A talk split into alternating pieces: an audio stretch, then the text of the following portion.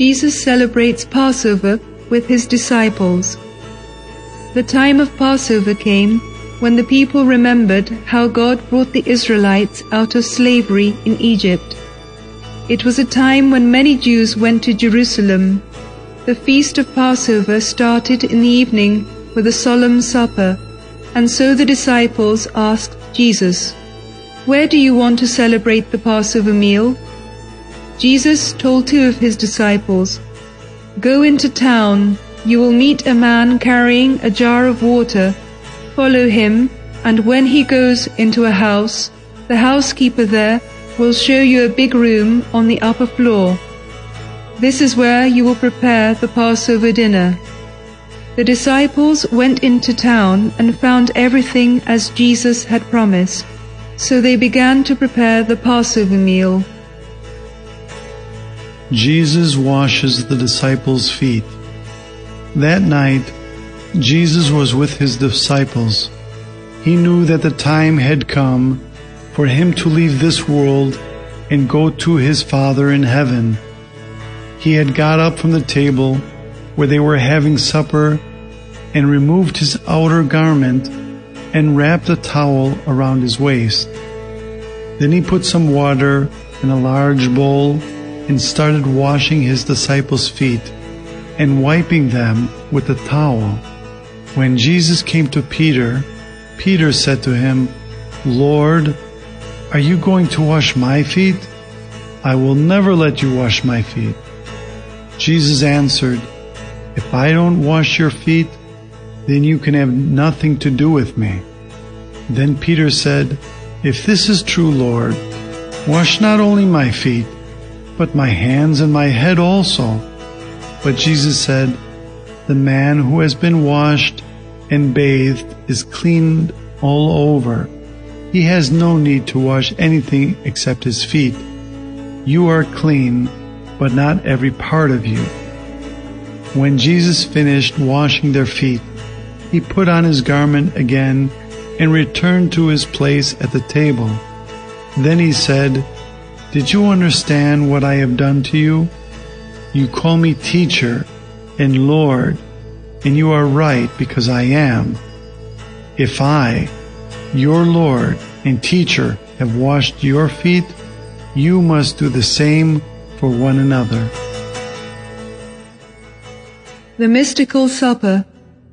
Jesus and the disciples were at the table eating when Jesus said, "One of you here eating with me will betray me." The disciples were very upset by this, and they started asking one after the other, "Is it I? Is it I?" And Jesus said, "It is one of the twelve, one who dips his bread into the same bowl with me." As they were eating, Jesus took a loaf of bread and blessed it and broke it into pieces and gave it to the disciples, saying, "Take and eat. This is my body." Then he took a cup of wine, gave thanks to God, and gave it to each of them to drink a sip.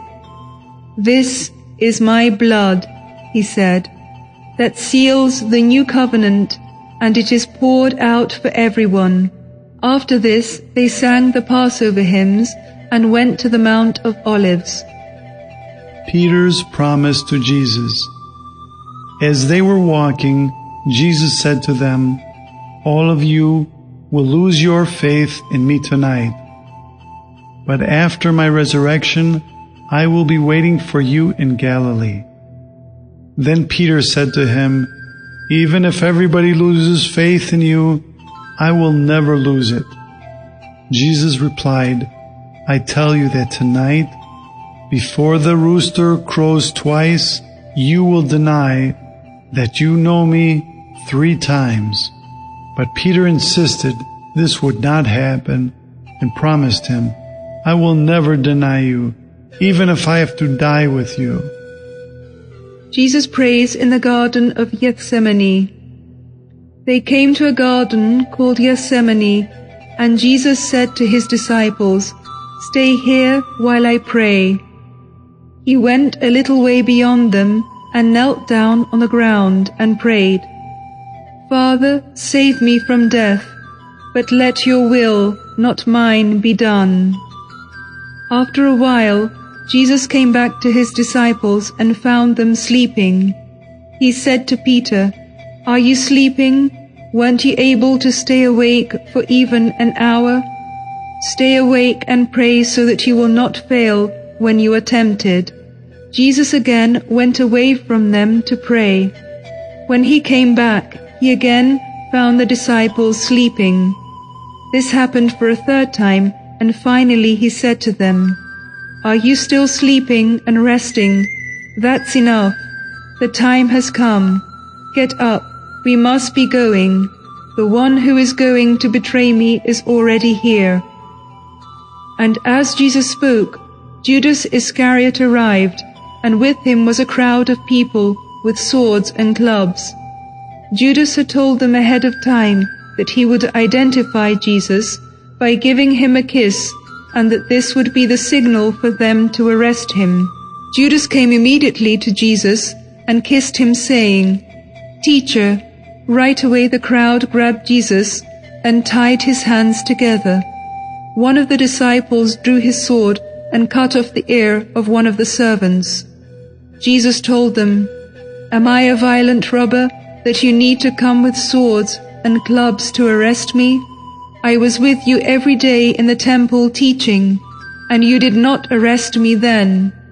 And Jesus healed the servant's ear. Then all the disciples left him and ran away in fear. Peter's denial.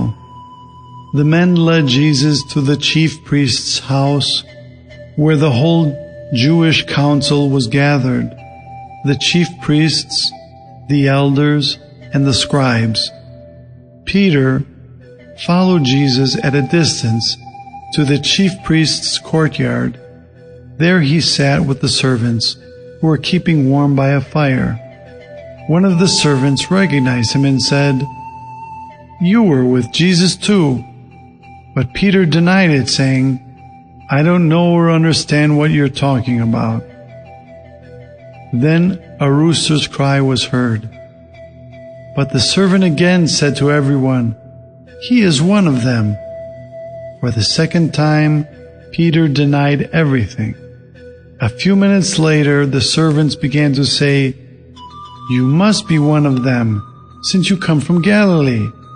But Peter swore, May God punish me if I am lying about knowing the man you are talking about. Right after that, the rooster was heard again. Then Peter remembered what Jesus had said to him, Before the rooster crows twice, you will deny three times that you know me. And he left the courtyard and cried bitterly. Jesus is questioned. In the house of the chief priest, the priests, elders, and scribes questioned Jesus all night about his teachings. Many of them made up lies about him. They brought forward false witnesses who claimed, We heard him say, I will tear down this temple that is made by people, and I will build another one that will not be made by people's hands. Then the chief priest stood in the middle of the council and asked Jesus directly, Don't you have anything to say?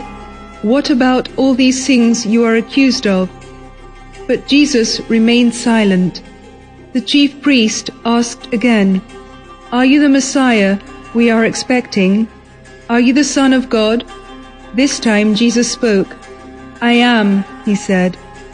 The chief priest became so angry that he tore his own clothes and said, We don't need any more witnesses. You heard his blasphemy. He says that he is the Son of God. What is your decision? Everybody decided that he was guilty and must be put to death. Jesus is brought to Pilate. Early in the morning, the crowd brought Jesus to face the Roman governor, Pontius Pilate. He asked him directly, Are you the king of the Jews?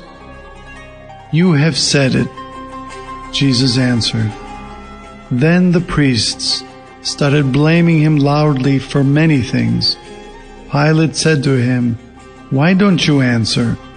Look at how many things they blame you for." But Jesus said nothing more, and Pilate was amazed. Now, it was the custom that every year during the feast of the Passover, Pilate would release a prisoner according to the will of the people. In those days, a man named Barabbas was imprisoned because he was a murderer. The crowd started shouting to Pilate, asking him to release a prisoner. Pilate asked him, "Do you want me to release the King of the Jews?" But the chief priests urged the crowds to ask for Barabbas instead.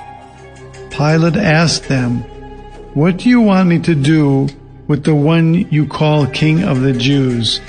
And they shouted, "Crucify him!" "But why? What has he done wrong?" Pilate asked. But they shouted even more loudly, "Crucify him!" Crucifying was a shameful, cruel, and very painful way of putting him to death. When Pilate realized that he could not achieve anything in this way, he took some water and washed his hands in front of the crowd, saying, "I am innocent of this man's blood. He has done nothing wrong. The blame is on you."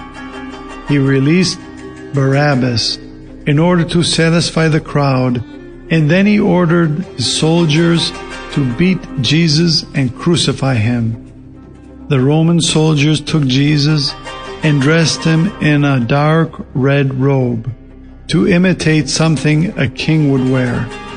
They made a circle out of thorns and put it on his head like a crown, and they put a cane in his right hand as a scepter, and they mocked him, saying, "Hail, King of the Jews!"